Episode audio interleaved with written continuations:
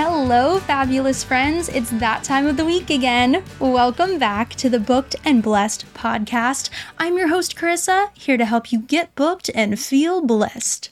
This week, we will be discussing all things headshot and resume related. So let's jump right into it. Why not? The importance of a headshot and a resume. First of all, your headshot and your resume are your calling card.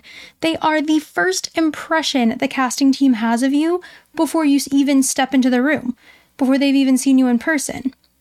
That's their first glimpse into, hmm, who is this performer that we're about to see? It also lets them see if you have any relevant experience to the gig that you are auditioning for, and it shows a level of professionalism and industry know how. And with all of my tips that you will hopefully follow today, they will think that you know exactly what you're doing. That's the goal. so, let's talk about how to choose a headshot photographer because this can be really tough. I'm not going to lie. Um, I have headshots coming up at the beginning of February. I am so excited. I've wanted to work with this photographer for years now, but thankfully I've been hashtag booked and haven't had to get new headshots. So the headshots I have now, um, I'm blonde in them. My lips are about two sizes smaller. and I look just, I look young because they were taken in 2019 you know, a little bit's changed. I'm naturally a redhead and I went back to my normal, like normal color, my natural color. So just looking a little different. Every time I bring that in, I'm like, oh, I look like a little baby girl. So we're finally getting the updated headshot, but they were booked until February because they're so good and they're very in demand, which is a good thing, but sad for me. But it's coming up. We're going to get there. So, to find the perfect headshot photographer for you, try to go to someone local to the city or the area in which you're auditioning or you're trying to get gigs in because the style of headshot will vary based on the market in any given location. For instance, a New York City headshot will look different than an LA headshot. Just different types of acting, different industries in different cities, they're looking for different things. So, if you're going to audition in New York, try to go to a headshot photographer in or around New York. If you're on the West Coast or trying to um, audition for different screen acting gigs or gigs over on the West Coast, try to go some, to somebody local. I would say the second thing to do when you're looking for a headshot photographer is to ask your actor and performer friends or anyone whose headshot you see and like. Stalk your fellow performers' Instagrams. I'm giving you permission and see if they tag the photographer because usually they will. And if they didn't, you can always send them a message, or if you see them in person, ask them who took their headshots. Why not? I doubt they're gonna gatekeep it from you, but you never know, I guess. you can search on Google and look at the galleries on different photographers' websites. Do you like what they're offering in their packages, or their price tag, or their style? Do they really let their clients' personalities shine through in their photos? That's the biggest thing that I look for the eyes are such a huge part. If the eyes do not grab your attention right away, it's not my favorite headshot in the world. But if you look at someone's headshot and you're like, whoa, I can see into this person's soul, that's what we're going for. um, also, when it comes to price tag, we'll talk about that later, but if it's a higher price, it's usually worth it. That's all I'll say about that for now. Another way that you can find a headshot and choose a headshot photographer is to check Instagram. Once again, social media coming in clutch. So you can always look up hashtags like hashtag NYC headshot or NYC headshot photographer, for instance, if you're looking for photographers in New York City. Or you can get creative and do some sleuthing of your own, try out different hashtags, find different videos, etc like I said before, even though the price can seem steep for good photographers, if you take your chances with cheaper options and end up not liking them, or they don't end up looking like the industry standard, you'll end up spending just as much, if not more, time and money in the long run. Plus, you're going to auditions with eh, headshots that don't really show them who you are and show, let your personality shine through before you even walk in the room. Trust me, again, I say, learn from my experience because back in the day, I went to a really good friend of mine for headshots because he wasn't charging a lot. Obviously, he was just starting up his business and we were good friends. And um, we used a black background for a lot of my headshots. And I did not know that black backgrounds are kind of a no go. And I kind of looked like a floating head. You live, you learn. Another theme of this podcast. So, the cheaper option does not necessarily mean that you are getting the most bang for your buck. Sometimes you got to spend that dough to get the dough, to get, get to get booked and feel blessed. You feel me? Little plug. Alrighty. What do you want to look for in the packages offered by these photographers? The first is how many looks are included in the packages. Looks mean different outfits usually. Uh, they can mean different hairstyles. They can also mean for men that you come in with a beard or with facial hair, and then throughout the one look, or after you finish one look, you go and you shave your face, and then you're clean shaven for a few shots or for a different outfit, just so that they can see all of what you look like. Um, is makeup, hair, and wardrobe styling included? This is a big one because for ladies or folks who like to wear makeup, in your headshot, you want to look like the best quote unquote version of yourself while still looking natural. And that's why sometimes it's better to go to a photographer who includes makeup in their pricing because they know what will make you look best in the shot what how can they get the best shot of you where you look very natural but you still look enhanced in a way. And for wardrobe styling, it can be tricky because you want to try to pick shirts with a flattering neckline, no crazy patterns, because, like I said before, we don't want anything distracting from the real superstar, okay? And you want to try to pick colors that complement your skin, your hair, or your eye color. So it can be a little tough. And also, things like turtlenecks that a lot of places or a lot of articles online will say are quote unquote forbidden in your in your headshot photo sometimes forbidden items can look really good on camera depending on who's wearing them the composition etc so that's why it's a good idea sometimes to choose a photographer who will also help you with wardrobe choices if you're not quite sure. Um, another thing to look for in packages is will you have access to the full gallery or be able to download all the photos afterward? Um, and the last is how many retouched photos are included those kind of go hand in hand. So if you get access to the full high definition gallery afterward, if you don't want to pay for more retouched photos, but you like a few of them and think that they're viable headshots that will book you work and you look, that's a different look that, you know, might be better for screen or might be better for legit or whatever. If you have great Photoshop skills or you know someone who has Photoshop skills, a good friend of yours, you can always pay them a couple bucks to help you edit it or just edit the photo yourself on Photoshop. And then you're saving yourself a little bit of money, but still getting the best quality photos that you possibly can. Alrighty, now we're on to companies to use to print your headshots. I will link all of these in the show notes along with a forum from backstage that I found where people were answering where they like to get their headshots from. So the list that I've compiled so far is Pixel Pusher. I actually used Pixel Pusher a bunch of times. They're great. Um, dirtcheapheadshots.com. I've seen that a couple places now, actually.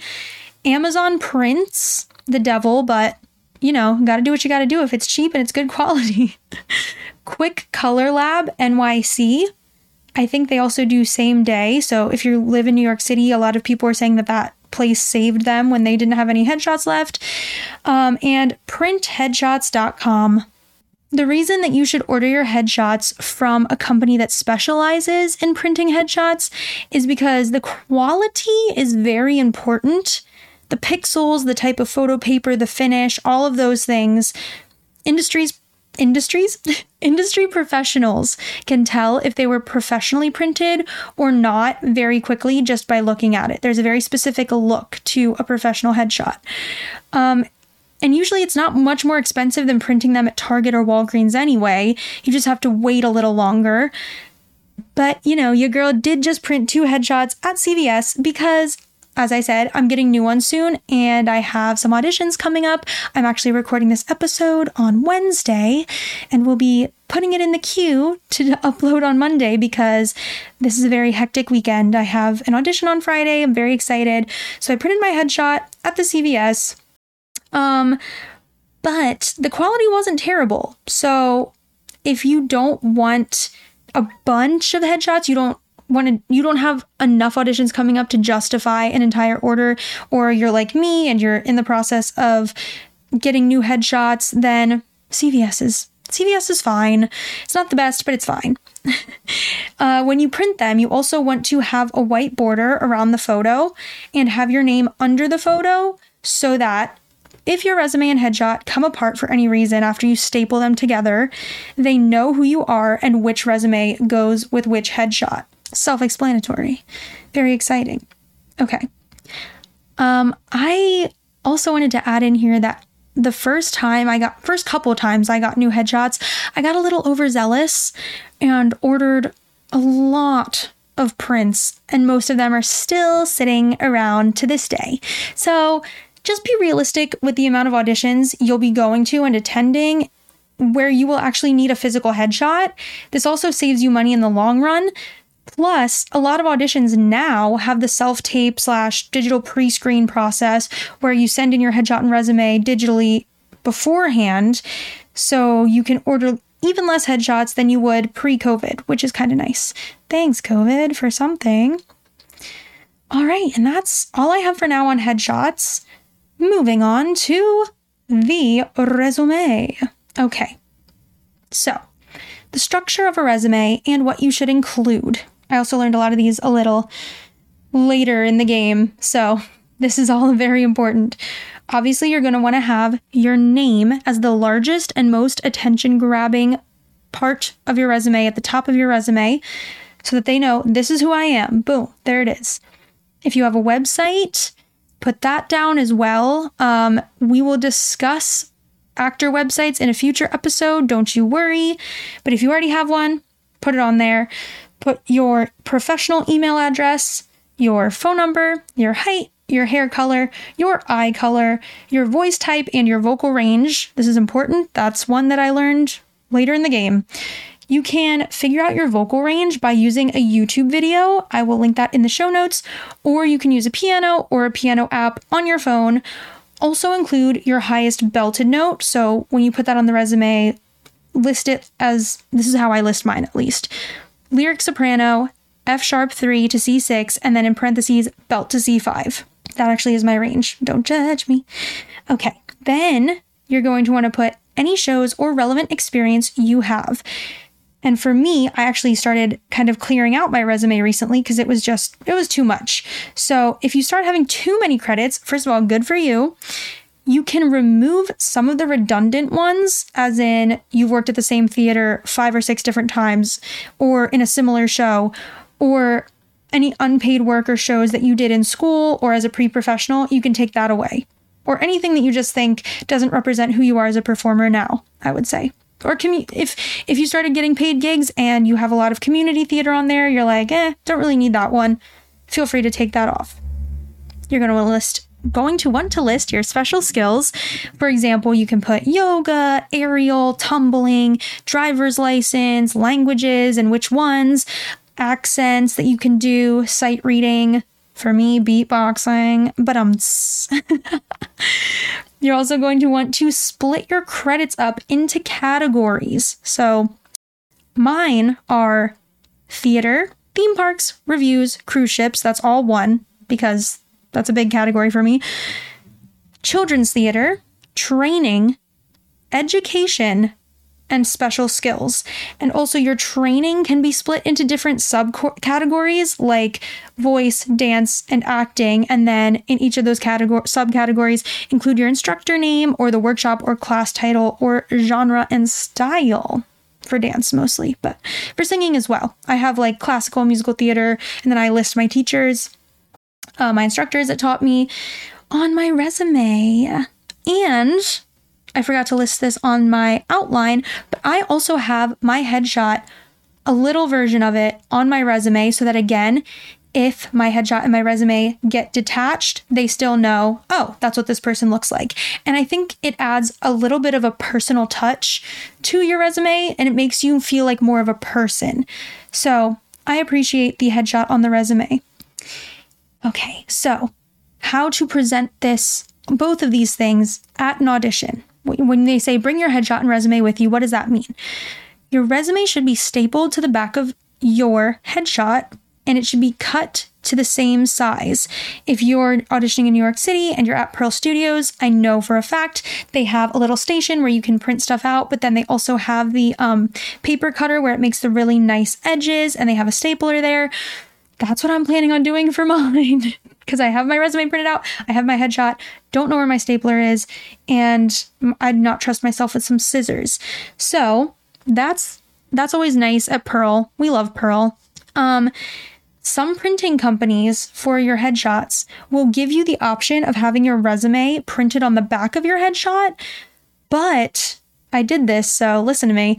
It can actually be a waste of money since your resume changes with each new gig and you'll just have to print it and staple it to the back once you're once you book something new anyway. So that extra money to print your resume on the back not my best purchase. That's why I'm passing it on to you. Learn from my mistakes, all the recurring themes.